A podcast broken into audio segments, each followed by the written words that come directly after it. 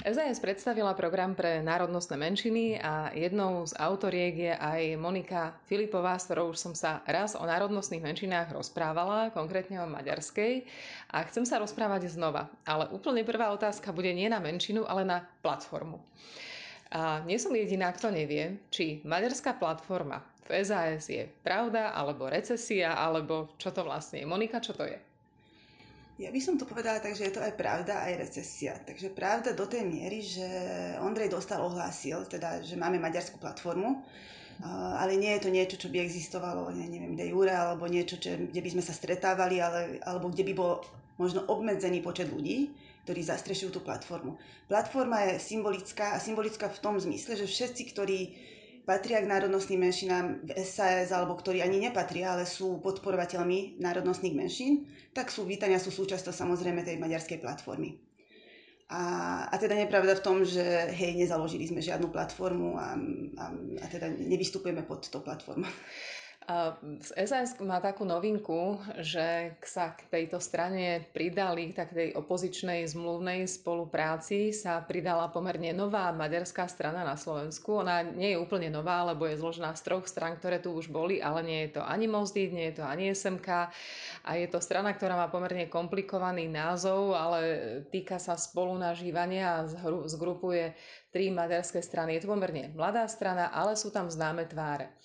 A myslíte si, že je toto cesta, aby maďarskí voliči si mali z čoho vybrať a naozaj sa išli voliť a rozhodli sa a volili demokraticky? Ja vnímam tú koalíciu alebo to spojenie tých troch strán do spolupatričnosti aj veľmi pozitívne, ale vidím tam aj to niečo negatívne na tom. Poviem najprv to pozitívne.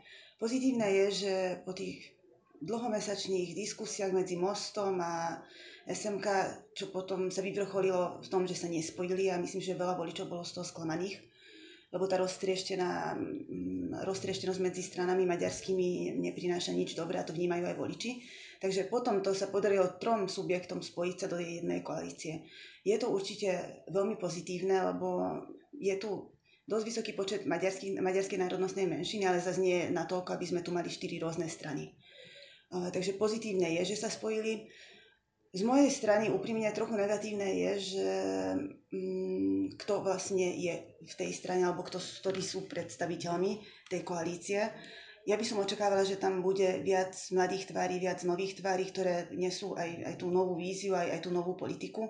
Lebo samozrejme SMK, čo je súčasťou tej koalície, sa nedostala do parlamentu.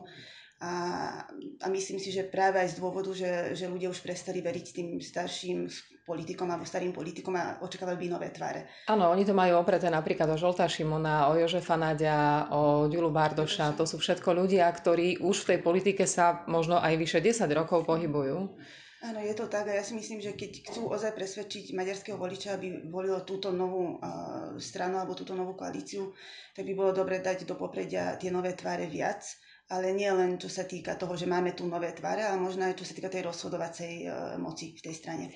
Ja som minulý týždeň navštívila Veľký Krtíš, boli sme tam na debate s Luciou Ďuriš Nicholsonovou a tam žije obrovská maďarská komunita a práve väčšina asi maďarských voličov.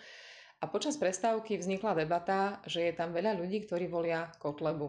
Čo ma prekvapilo rovnako, ako ma kedysi prekvapovalo, že Južné Slovensko volilo Jána Slotu. Tak ale táto voľba extrémistov ma prekvapila ešte viac, pretože je tak veľa aj maďarských, aj slovenských a výrazne lepších strán, že nerozumiem celkom tejto voľbe. Vy áno? Úprimne poviem, že nerozumiem tomu a nerozumiem aj práve preto, lebo maďarský volič vždy bol ten volič, alebo ja som to tak vnímala, že volil tak ako keby viac možno intelektuálne, ale určite tú demokratickú líniu. Takže aj medzi máme teraz viac tých subjektov maďarských, ale všetky môžeme, alebo sú považované aj za tie demokratické strany. Takže ísť teraz úplne opačným smerom a ešte takýmto extrémnym, ja tomu tiež nerozumiem. Môžeme hovoriť o tom, že áno, ľudia sú zúfalí. Tie regióny, drvivá väčšina národnostných menšín žije v tých najmenej rozvinutých regiónoch a vidia tam, že nič sa nezmenilo za uplynulých 10 rokov. Infraštruktúra, dopravné spoje, takže je tam veľmi veľa toho negatívneho. Ja sama vnímam, keď sa vrátim, že za tých 10 rokov fakt nevidím tam nejaký rozvoj a vývoj. Práve vidím to, že veľa ľudí chodí von do zahraničia pracovať, aby vedeli uživiť rodinu. Takže určite je tam táto apatia a to, že vlastne rezignovali na tie klasické strany. Ale nerozumiem, prečo práve takúto nedemokratickú stranu volia. Ja som si všimla už výsledky aj v komunálnych voľbách. Pozerala som tie dediny, ktoré sú susediace alebo ktoré sú blízko dedine, odkiaľ pochádzam, a bola som z toho srozená. Neviem to vysvetliť. Možno je aj dôvodom to, že napríklad tieto oblasti nie sú až tak frekventovane navštevované tými politickými stranami. Že možno veľa ľudí už, maďarské strany, ktoré tam chodia, tak im nedôverujú, ale slovenské strany tieto regióny tak viac menej zanedbávajú, takže chodí tam Kotleba so svojimi ľuďmi.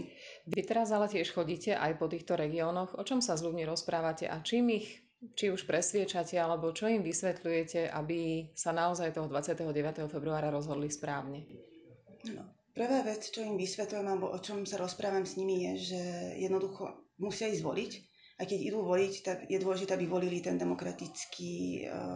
demokratickú časť teda politického spektra, takže nejakú demokratickú stranu.